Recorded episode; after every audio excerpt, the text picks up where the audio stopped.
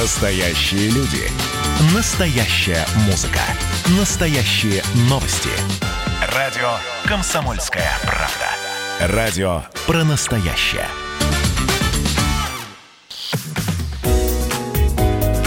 Здоровый разговор. Друзья мои, мы начинаем здоровый разговор. Меня зовут Мария Баченина. В гостях в эфире «Комсомольской правды» главный онколог Минздрава России, руководитель Национального медицинского исследовательского центра радиологии Минздрава России, академик Российской академии наук Андрей Дмитриевич Каприн. Андрей Дмитриевич, добро пожаловать. Спасибо. Начинаем. Ну, сначала, конечно же, без пандемии никуда, как говорится, поэтому вопрос э, касательно онкослужбы в работу эпидемии в коронавирусной инфекции. Если сравнивать э, с работой зарубежных э, онкоцентров стран, которые столкнулись с этой эпидемией раньше, чем Россия, были ли преимущества у нас, ну, точнее, у вас, может быть, какие-то более успешные итоги работы у наших онкологов? Да, знаете, это такой вопрос, на который мы отвечаем теперь уже с гордостью. Вначале для нас, для всех это было полной неожиданностью, и для зарубежных коллег. Честно говоря, в один из первых прям буквально дней мы связались, мы дружим с нашими коллегами, и никакие санкции никогда на нас не влияли, потому что это общая беда, онкологические заболевания. И вот я соединился с, глав... с нашими коллегами, главными онкологами Италии, Испании, Нидерландов, и, в общем-то, паническая была ситуация. Они понимали, что очень трудно будет удержать онкослужбу. В чем а вообще удивительное э, такое вот преимущество нашей службы? Что выяснилось? А выяснилось, что наши предки оказались очень мудрыми людьми. 30 апреля 1945 года правительство России Тогда СССР подписала 30 апреля 1945 года, то есть ровно 75 лет назад, а, подписала указ о создании онкологической службы СССР. В нем числилось, что мы должны создать 139 диспансеров. Это было создано очень быстро. Представляете, 30 апреля, казалось бы, в стране, когда шел штурм Берлина, больше нечем заняться, как создавать службу. Но понимали, что будет другой враг, и нужно будет сделать. Так вот эти вот а, образованные онкодиспансеры, они явились такими островками, которые мы смогли оградить от эндемии. А, и когда-то было, были горячие головы, которые говорили, что онкологическую службу лучше раздать по, как за рубежом, по университетским клиникам, по большим клиникам, чтобы это было просто такие отделения онкологические. И а, почему иностранцы пострадали? Почему наши зарубежные? Потому что так и было.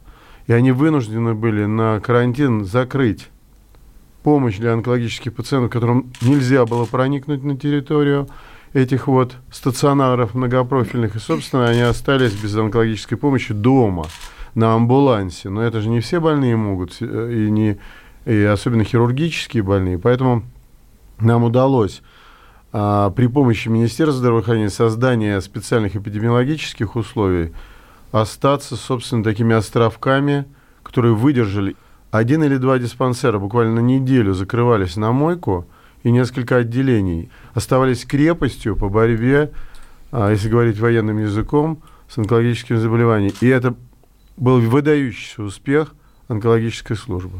То есть вот эти островки, оставшиеся нам в наследство еще от э, советской медицины, выстояли настолько да. мощная была структура. И не разрушили. Вот и министр здравоохранения, которому это предлагалось сделать, удержали и не, ста, не пошли по этому пути, хотя это казалось очень привлекательным. Но, тем не менее, изменения, конечно же, какие-то случились и коснулись э, в правилах, например, оказания онкомедпомощи и пациентам, и в работе врачей. Ну, допустим, э, обязательный мазок на ковид, э, обеспечение безопасности, ограничения на сопровождение. Вот что, можно какой-то такой дайджест? То есть теперь что по-новому в жизни онкологов и в жизни онкопациентов? Да, жизнь здорово изменилась, э, клиническая жизнь, э, потому что э, все-таки онкологические проблемы – это проблема не только медиков и врачей, это и медиков, врачей, медсестер, пациента, ну и, конечно, родственников. Да. Потому что родственник должен проводить, сопроводить, если больные переходят на уже такой хронический режим, особенно химиотерапии, то, конечно, это сопровождение, это такой какая-то нежность, которая нам помогает. Это вот такая, поддержка. знаете, да, да, поддержка. Здесь, к сожалению, пациенты несколько, ну, не то что лишены, но ограничено. Особенно пациент, который приезжает издалека, с которыми раньше приезжали родственники, жили в гостинице и посещали нас. Посещение ограничено, и здесь мы вынуждены при, э, такими быть а, некоторыми даже церберами, чтобы, значит, не пустить, потому что нам надо сохранить мощную онкологическую службу, которая, если мы вышибем врачей, из этой цепочки, это понятно, что это будет, в общем-то... Катастрофа будет. А, катастрофа. Да? Поэтому уберечь специалистов, медсестер, умеющих работать с этими пациентами, и огранить, и оградить э, больных, которые находятся рядом с этим пациентом, потому, и поэтому родственники нет, коридоры нет, Нельзя выходить в коридоры, вы к сожалению, как в роддомах сейчас, к сожалению, да. да. Ну, что поделаешь? Маски, э, перчатки. У врачей то же самое. Отдельные потоки. Мед... Сотрудники идут по отдельному коридору с жестким измерением температуры, с жестким темпер... Э, измерением температуры двойным. При входе у нас стоят специальные аппараты, кстати, отечественные, очень хорошие рамки, через которые, проходя, все мы видим температуру. И удаленные уже в отделениях э, под э, значит, жесткий тоже контроль. Понятно. Ну, давайте теперь к обычной, что ли, жизни, хотя сейчас это звучит достаточно иронично. Вот э, тем, кто следит за своим здоровьем, и тем, кто не следит. Я всегда тюкаю у наших слушателей, чтобы начинали следить. Ну, надо понимать, и я напомню с удовольствием, что с 40 лет ежегодно нужно проходить онкоскрининги. На время эпидемии было все приостановлено, и они в том числе. И что сейчас важно донести до людей, куда они могут обратиться, какие проверки пройти, чтобы вовремя обнаружить проблему, если она вдруг все-таки возникнет? Ну, прежде всего, решите вас поправлю, Маш. У нас сейчас изменились э, возрастные э, показатели для скринингов, и это уже 28-35 лет, и у нас это висит на сайте главного онколога, если там целая а таблица возрастная соответственная, поэтому это в открытом совершенно доступе. Я призываю туда посмотреть наших многоуважаемых пациентов, но, э, или, значит, обследуемых. И, конечно, нужно понимать, что мы не знаем, что произойдет с пациентом, когда у него будет ковид. Ну вот не знаем. Но при онкологических заболеваниях мы четко знаем, что произойдет, если мы не будем его обследовать и лечить. Поэтому нужно помнить, что это доказанная высоченная доля смертности в мире. Представьте себе, что каждый день в мире от онкологических заболеваний умирает 27 тысяч человек. Не война ли это? Самая настоящая война. Поэтому мы должны э, понимать, что главный враг рака – это своевременное выявление. И другого э, врага у рака нет. К сожалению, есть страны, в которых сохраняется постоянный процент четвертой стадии. Почему? Это связано с ментальностью. И с, э, да, что больные не идут на обследование, даже при активном вызове этих пациентов. Но тут, конечно, нужен э, административный ресурс, и мы всегда просим глав э, регионов, губернаторов, и видим, которые губернаторы заинтересованы, что вот такая работа, в том числе и вот э, средства массовой информации, и радио, да. и выступления главных онкологов, не лениться главным онкологам выступать, брошюры мы сейчас выпускаем по раннему выявлению. Все способы хороши, и только раннее выявление нас может спасти. Но, к сожалению, мы сейчас, конечно, вот за эти три месяца потеряем вот это вот раннее выявление, и увидим через 2-3 года вот отсюда Рост. ранние стадии. Вот что произошло, когда мы стали вводить скрининговые программы. Угу. Тоже очень интересное наблюдение. Схожее наблюдение японцы перенесли в 51-52 году, когда они начали скрининговые программы. Но они чуть-чуть раньше, всего угу. на 60 лет начали скрининговые программы. У нас до этого Шутите, было... доктор? Нет, не шучу, чуть раньше, потому что что такое для мира 60 лет. Но спасти им удалось. Так они увидели, что скрининг начал работать через 5-7 лет. Почему? Потому что они стали выявлять тех, а, кто не ходил, угу. кого они начали вызывать активно, это появилась третья, четвертая стадия. Вот когда эта третья, четвертая стадия пройдет, а люди привыкнут к скринингу, тогда начнется раннее выявление. То есть это 5-6 лет вот такой тяжелой, административно не хозяйственная, а медицинская работа. Я бы сказала, борьбы за жизнь да, Да. А вот получается, что, что как только 28 лет наступает человеку, ему нужно пойти и а, сдать онкоскрининг, нет, сделать онкоскрининг. Нет, не каждому человеку. 28 лет, и речь идет о женщинах и о раке шейки матки. Это вообще в скрининге три а, локализации, а, одобренные в мире. Наша страна пошла дальше. У нас сейчас мы обсуждаем семь, но три обязательные. Это рак шейки матки, это вот с 28 лет. Теперь с 35 лет это женщины по поводу рака молочной железы. И потом 40-45 лет кал на скрытую кровь, когда мы пациента готовим а, к выявлению либо рака желудка, либо рака кишечника. Но вот здесь третий пункт, здесь и мужчины появляются. Да, да, но скрининговых программ нет, потому что скрининг, диспансеризация и, профилак... и осмотр – это разные вещи. У нас они погружены в диспансерное наблюдение, но возрастной ценз и угу. а, требования к этим программам совершенно разные. И все-таки куда нужно обращаться, вот чтобы какой-то конкретикой наполнить? Но это, конечно, первичное звено, это вот поликлиники, которые есть, и там есть эти программы, и наши многоуважаемые коллеги, которые находятся на передовой, им огромный поклон за то, что они исполняют те а, необходимые для нас, для онкологов. Но важно, чтобы, конечно, был тут э, четкий контакт онкологов в регионах и вот терапевтов, чтобы все время все-таки коллегам, они сидят на широких приемах, напоминать и говорить о том, что э, с ними тоже работать, есть, с, с настороженностью первичного звена. Друзья, сейчас уйдем на небольшой перерыв. А в студии комсомолки главный онколог Минздрава России, руководитель Национального медицинского исследовательского центра радиологии Минздрава России и академик Российской академии наук Андрей Дмитриевич Каприн. Здоровый разговор. Георгий Бофт. Политолог, журналист, магистр Колумбийского университета, обладатель премии «Золотое перо России» и ведущий радио «Комсомольская правда». Авторскую программу Георгия Георгиевича «Бофт знает». Слушайте каждый четверг в 17.00 по московскому времени. А что такое деньги по сравнению с большой геополитикой? Мы денег тут не считаем. Здоровый разговор.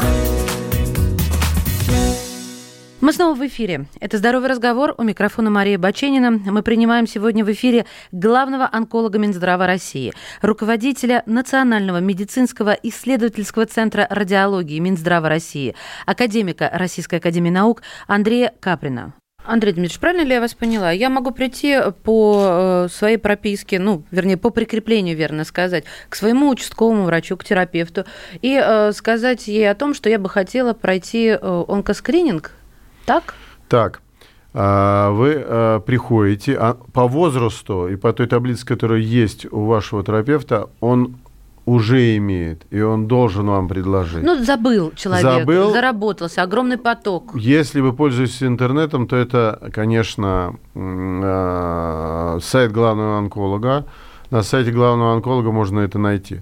Что еще интересно? Интересно, что мы, в общем, пытаемся, сейчас изданы много брошюр, у нас вот целая э, подборка брошюр, там, беседы о болезни. И вот мы тоже стараемся в этих брошюрах не хватает, конечно, нам тоже терпения и вот распространять в регионах. Это наша вот недоработка, но вот это нужно, конечно, продвигать. Угу.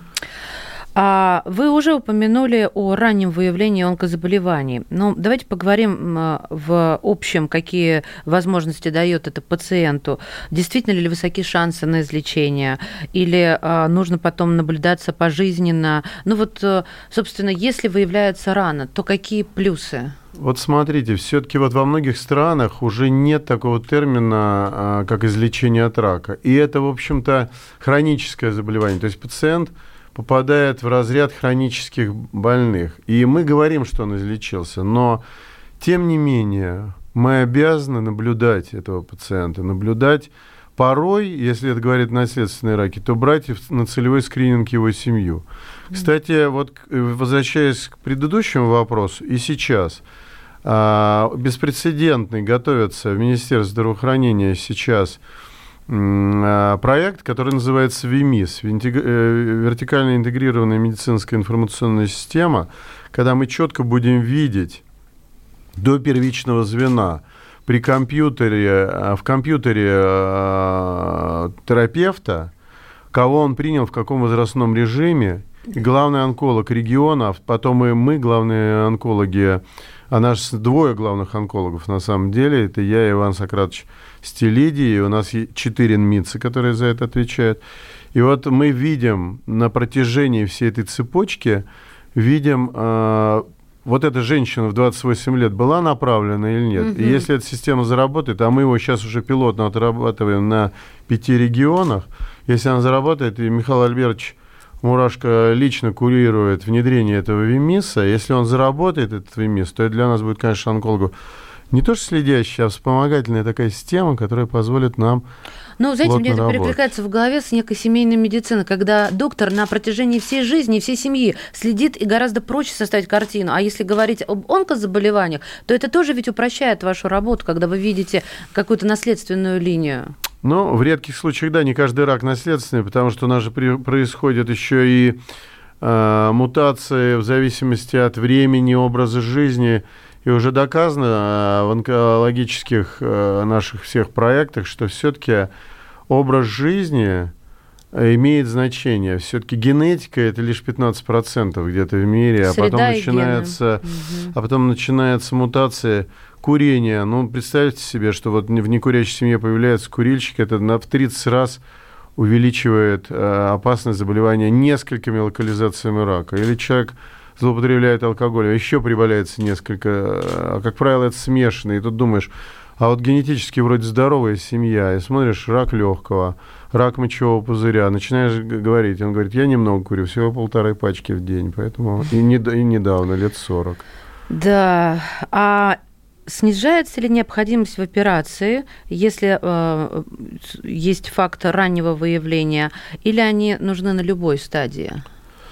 Нет, вы знаете, при раннем как раз выявлении хирургия выходит раньше на первый план. Дело Объясните, пожалуйста. Так, ну вот смотрите. Все-таки а, небольшую локализованную опухоль, расположенную доступно для хирурга, лучше удалить есть определенные законы областики, при которых им и, кстати, онкологическая хирургия отличается от общей хирургии, потому что по нашим законам это, как правило, еще и удаление лимфатических узлов или мест э, э, наиболее возможного метастазирования. Вот, казалось бы, рак яичника, да, мы при раке яичника убираем там э, казалось бы, уберите матку, шейку и вот весь этот органокомплекс. Обязательно сальник, желудка, значит, это доказанная зона метастазирования. И онколог, не онкологи не всегда это делают. Угу. Так вот, делается хирургия. И хирургия, вот тогда уже человек может обойтись часто без химиотерапии, так. дорогостоящей и агрессивной, и без лучевой терапии, которая тоже является, конечно, не такой не медовой процедурой, это агрессивная достаточно. То есть экономия и, конечно, экономическая колоссальная. Что значит для государства лечить пациента в комплексном или комбинированном виде, да, с химиотерапией, с лучевой терапией, либо пациента лечить просто в монорежиме, то есть одна из видов э, терапии. Ну а когда это уже распространенный процесс, то мы начинаем назначать сначала химиотерапию и лучевую терапию, которая позволит нам локализовать опухоль потом хирургия, то есть уменьшить ее в размерах, угу. соперировать, чтобы убрать материнскую опухоль и то, что ее окружает, а потом еще и работать с удаленными, например, метастазами с помощью химии лучевой терапии. То есть пациент, конечно, попадает в длительные до 6-8 курсов, а иногда пожизненный курс химиотерапии, терапии дорогостоящий очень.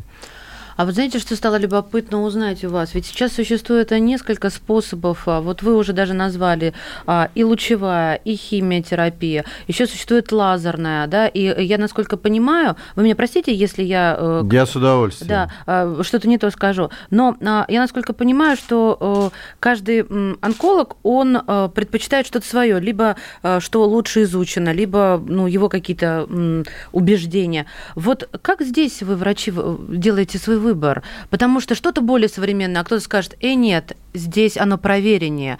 Вот не знаю, мне всегда это было интересно. Вот это как раз тоже достижение нашей страны, потому что у нас онкологическая служба обез... с обязательным проведением онкологического консилиума. Ага. Не реш... Решение не по одному пациенту запрещено без онкологического консилиума. Более того, вот мы, Национальный медицинский исследовательский центр, и э, в наши обязанности входят телеконсультации. Даже, э, то есть, если в каком-то хирургическом учреждении решено прооперировать пациента, они могут выйти к нам на онкологический консилиум. Там будет обязательно участвовать патолог или морфолог, тот, который смотрит микроскоп, хирург, онколог, который посмотрит, какую, какой план хирургического лечения намечен в том или в другом учреждении, обязательно химиотерапевт и обязательно радиолог. Вот без этой вот четверки онкоконсилиум не считается возможным. Более того, мы хотели предостеречь пациентов, что если этот онкоконсилиум не проводится, то нужно попросить врача, а мы сейчас проводим консультации, часто в продвинутых нормальных учреждениях врач-врач, не идти на эти операции, пока мы не точно не будем знать, как что делать. Потому что ответственность за эти ошибки – жизнь. И все законы, к сожалению, в онкологии написаны кровью. И поэтому тут нужно обязательно э, вот... А пациент узнает, а, а, Андрей Дмитриевич, о том, проводился консилиум или нет? Или просто нужно спросить, и он имеет на это право? Да, имеет знать? на это право. Более того, он имеет право попросить врача, и сейчас это разрешено Минздравом. Более того, это поддерживается Минздравом. Провести консультацию врач-врач. Сидит врач, сидит пациент, ага. э, соединяется с референсным центром, а я с гордостью говорю, что тот центр, который мне доверен честь руководить, э, является референсным по диагностике, лечению. И мы можем... Это абсолютно для пациента бесплатная история. Она ничего не стоит, кроме государства. Государство нам оплачивает эти консультации, не отказывает ни в одной. И у нас, представьте, сейчас вот уже за полгода около двух с половиной там, тысяч консультаций. Ну, то есть люди идут на это, из регионов идут, сложные случаи, простые случаи. Ну, конечно, для паци... вообще мы бы все бы хотели так называемое второе мнение, то, что за рубежом конечно. называется second opinion, second opinion в онкологии. И вот э, второе мнение – мы сейчас будем э, обязательно культивировать. И вот вы, мы с вами сейчас проговорили, уже люди будут знать. Где-то еще я повторю, вы еще раз повторите. Я думаю, что, конечно, нужно время. И люди будут знать, что вот такое в стране есть. Есть, и более того, поддерживается ну, Минздравом ну, и Минздравом, государством да. самим. Друзья, не теряйтесь. Это важный разговор. Мы вернемся через несколько минут. Гость в студии главный онколог Минздрава России Андрей Дмитриевич Каприн. Здоровый разговор.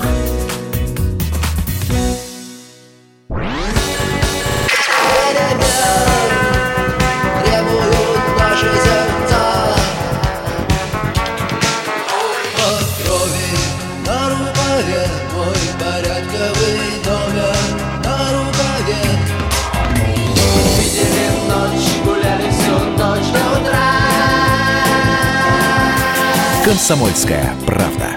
Радио поколения кино.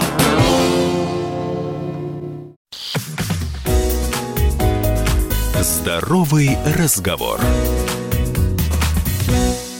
Мы снова в эфире. Это «Здоровый разговор». Меня зовут Мария Баченина.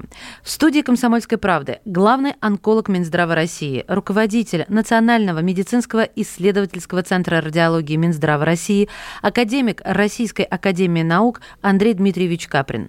А СМИ мы да, мы уделяем много внимания раку, часто рассказываются истории заболевших, известных людей, чаще всего они трагические. И э, вопрос вот какой. Насколько это отражает реальную картину заболеваемости, выживания, смертности? Какие цифры можно привести в пример? И, конечно же, хотелось бы узнать ну, более так частно по видам онкозаболевания, по половому признаку у мужчин, у женщин. И чем мы отличаемся от зарубежных э, наших коллег? Знаете, почему вот последняя такая часть вопроса? Потому что э, есть такой тренд. За границей лечат лучше. А, я вот в условиях ковида убедилась, у меня очень много коллег за границей, причем в мировых, мирового уровня державах. Ну, я имею в виду Нью-Йорк, Берлин, Лондон. И вы знаете, я убедилась в том, что лучше у нас, когда пандемия.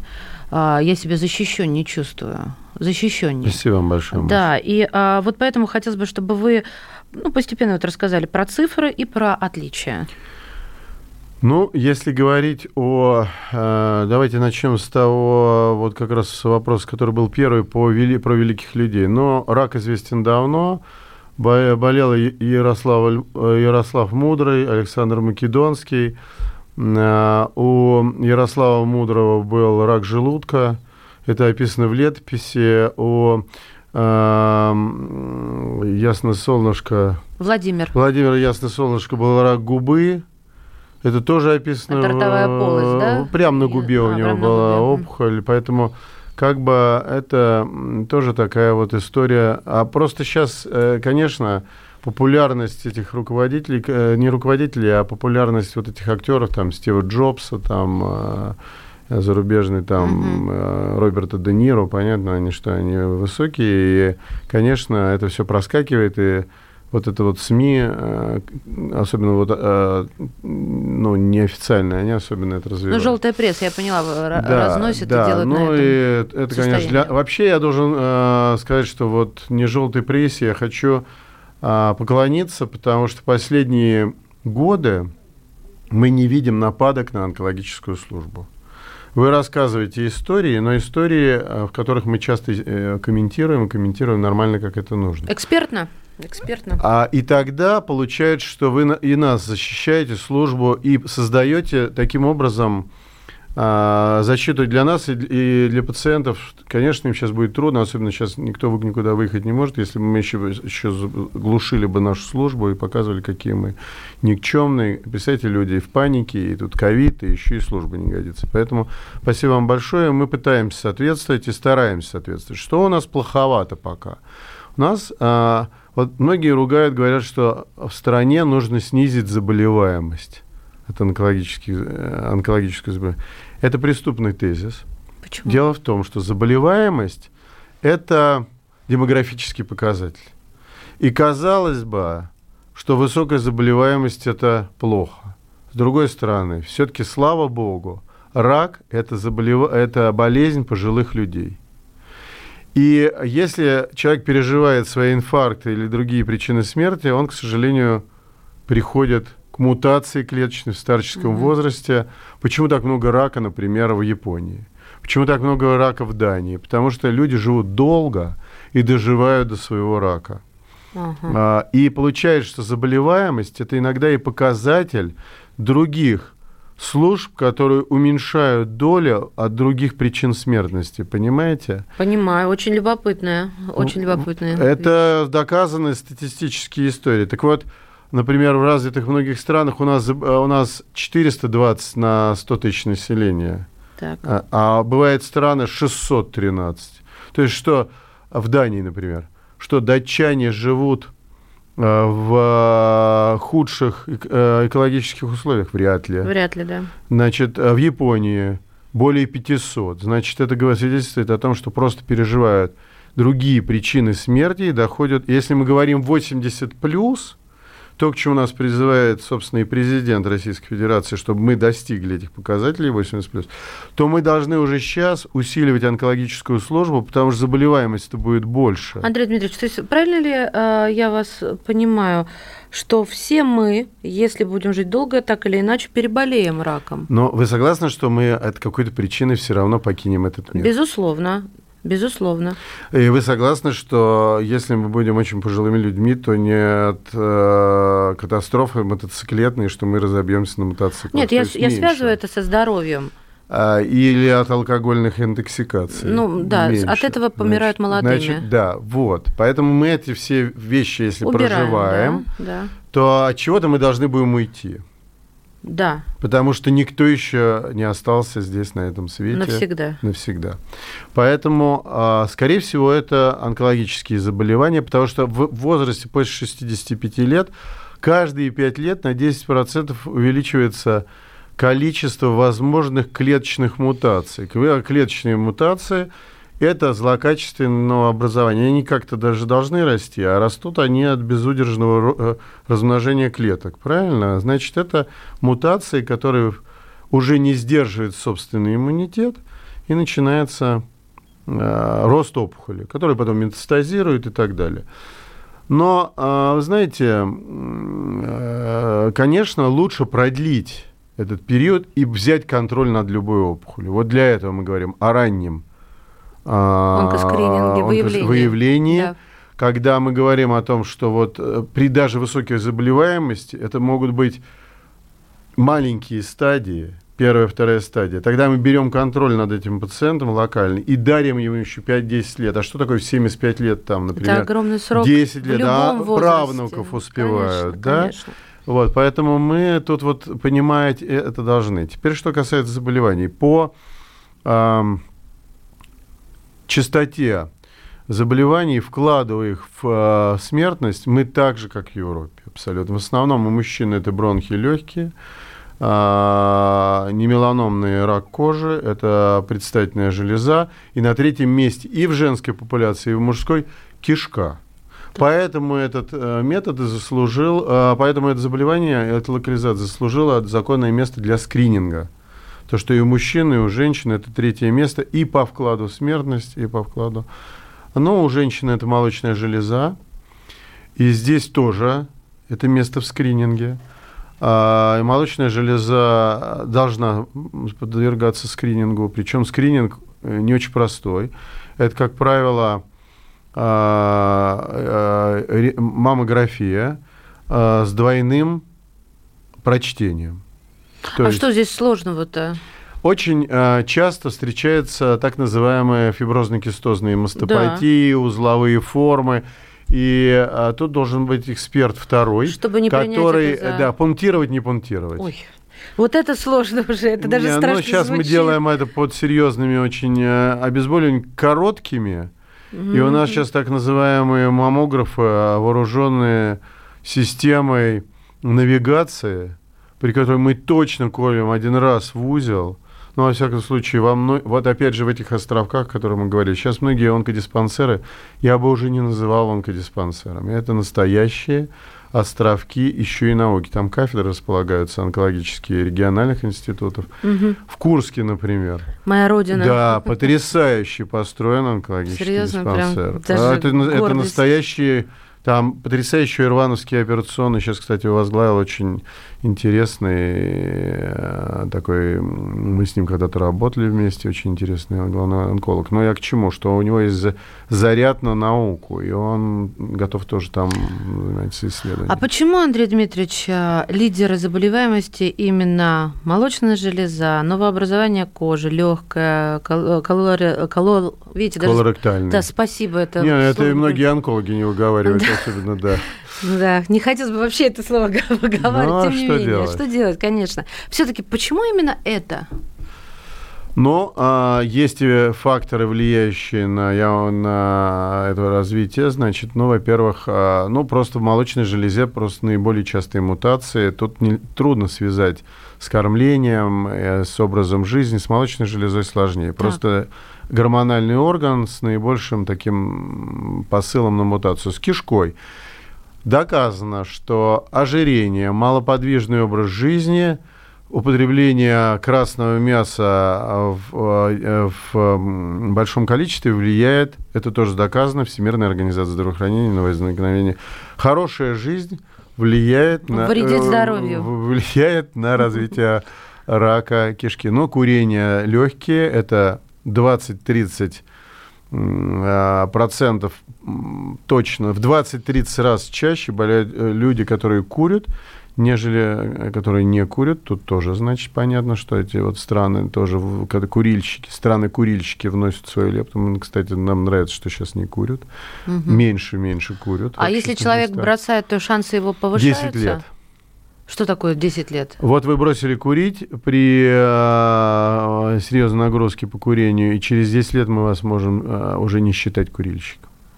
А То есть за это время вот нужно прийти в себя легким. Мы сейчас прервемся на небольшую паузу и продолжим разговор с главным онкологом Минздрава России, руководителем Национального медицинского исследовательского центра радиологии Минздрава России, академиком Российской академии наук Андреем Дмитриевичем Каприным. Так что вы не отключайтесь. Здоровый разговор.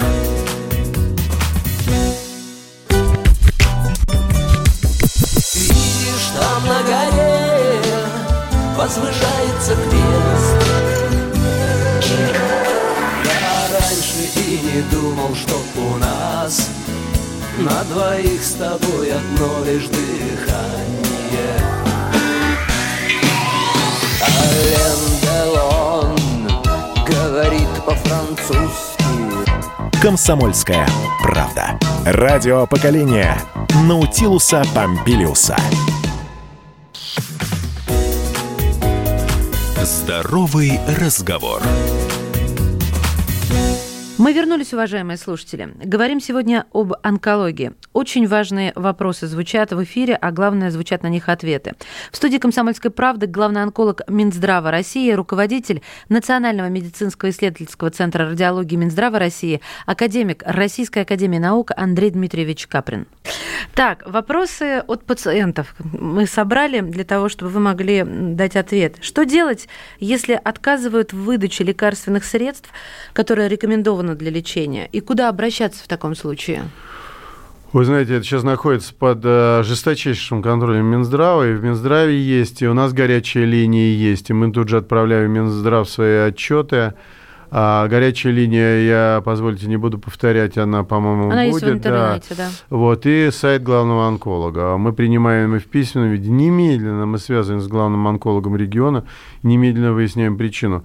Кстати, я вам должен сказать, что даже во время пандемии крайне мало было таких обращений. То есть удержали и эту часть. А, пациент э, должен получить консультацию в федеральном центре. Ему было рекомендовано определенное лечение по месту жительства. Что делать, если в диспансере по месту жительства в таком лечении отказывают? А, требуем консультацию врач-врач.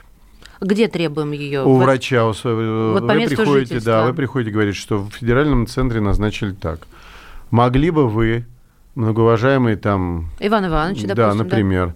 Да? сделать мне консультацию. Более того, возможность есть связаться с несколькими центрами. Четыре НМИЦ занимается ростовский, мы э, НМИЦ радиологии, э, значит, э, НИИ онкологии имени Блохина и НИИ имени Петрова в Санкт-Петербурге. Мы четыре национальных медицинских исследовательских центра. Мы можем вообще вдвоем выйти. Получится даже тройная консультация. То есть два, например, НМИЦа, если, э, чтобы вообще увидеть а, и услышать мнение лидеров, как бы третейского судьи, лидеров в том или в другом направлении, потому что будут выступать, я вам обещаю, что люди, которые учебники пишут, том числе uh-huh. и на английском языке, для вот э, по этой локализации. Один из самых частых вопросов, который задают практически ежедневно, как защитить себя от рака, если в семье у ближайших родных, мама, папа, сестра, уже было заболевание или была смерть от этой болезни? раннее обследование, напомнить об этом на приеме у терапевта, если вы даже пошли по другой причине, даже за получением там справки необходимой бассейн на права, да. да, сказать, что вот у меня есть такой онкологический анамнез, мне столько-то лет, обычно врачи на это а, обращают внимание – и, конечно же, э, советоваться, если вы видите, что есть недопонимание, идти и э, выше и говорить с заведующим отделением угу. этой поликлиники, как правило. Um, ну вот все пугаются химиотерапии, и, наверное, не на пустом месте. О побочных эффектах хотелось бы затронуть немного. Расскажите, пожалуйста, правда ли, что сейчас есть способы и волосы сохранить во время химиотерапии. И э, я слышала про некие охлаждающие шапочки. Действительно ли они помогают, или тут больше рекламы, чем правды? Действительно, мы когда-то были просто влюблены в эти охлаждающие шапочки. Сейчас они не показали такого эффекта. Сейчас в основном все-таки подбор токсичности и индивидуальной программы химиотерапии. Мы начнем тогда вот от, от чего отталкиваться. Помните, мы с вами говорили об, об онкоконсилиуме? Да. Так в онкоконсилиуме прибавился патолог. Это человек, который смотрит в микроскоп. Почему? Потому что чем больше развивается морфология, тем больше, более точный диагноз ставится. Более точный диагноз – это индивидуализация программы лечения. Индивидуализация программы лечения – это а, отклонение от общей все-таки… А, есть клинические рекомендации, но можно подобрать даже в НМИЦе индивидуальную программу. И тогда это будет менее токсично для угу. пациента, лучше переносится, и индивидуально иногда подбираются циклы даже на терапии. Приходит человек к врачу, я просто знаю это из первых уст, и это в регионе было, и врач говорит, э, ну, что будем оперироваться или лечиться амбулат, ну, как без операции, выбирайте. Угу. То есть э, я к тому веду, что иногда пациентов ставят перед выбором, а какой выбор может сделать человек, не имеющий медицинского образования, да еще находящийся в панике, э, что у него такой диагноз. Вот как быть в этом случае? Посоветуйте, пожалуйста. Смотрите, вы, вы совершенно правильно сказали, и такое действительно есть при некоторых локализациях. Возьмем, например, рак предстательной железы. Рак предстательной железы в ранней стадии и с низким прогнозом на а, прогрессирование имеет а, право лечиться пятью способами. Это так.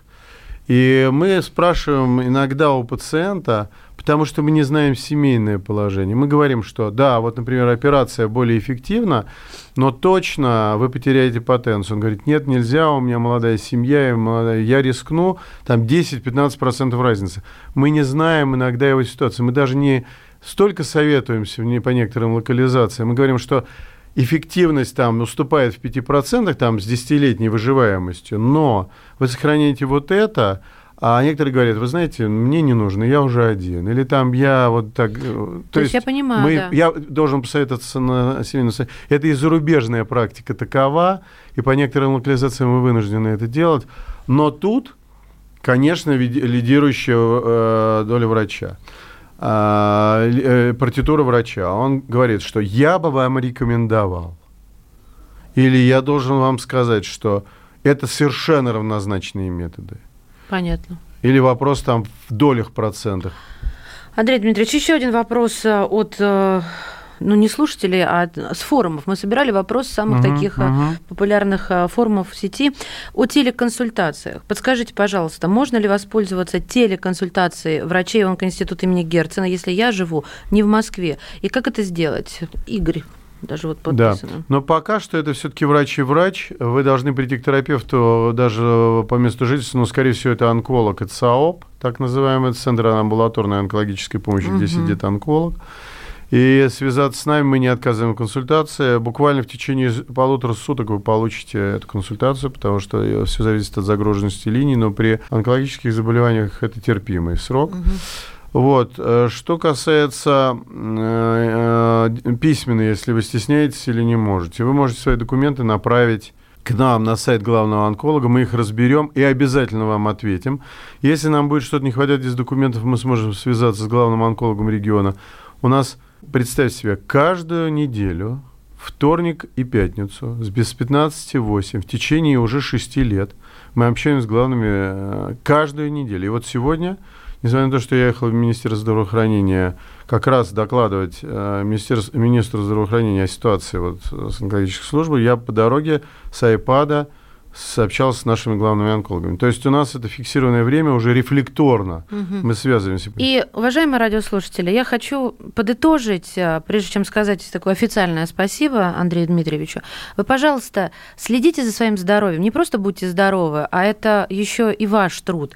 Главный онколог Минздрава России, руководитель Национального медицинского исследовательского центра радиологии Минздрава России, академик Российской академии наук Андрей Дмитриевич Каплин. Здоровый разговор.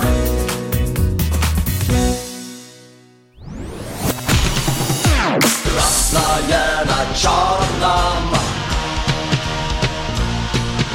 Красное на черном. Там, где вода И в небе смешки ломаных стрел Я руки протягивал вверх, я брал молнии в гость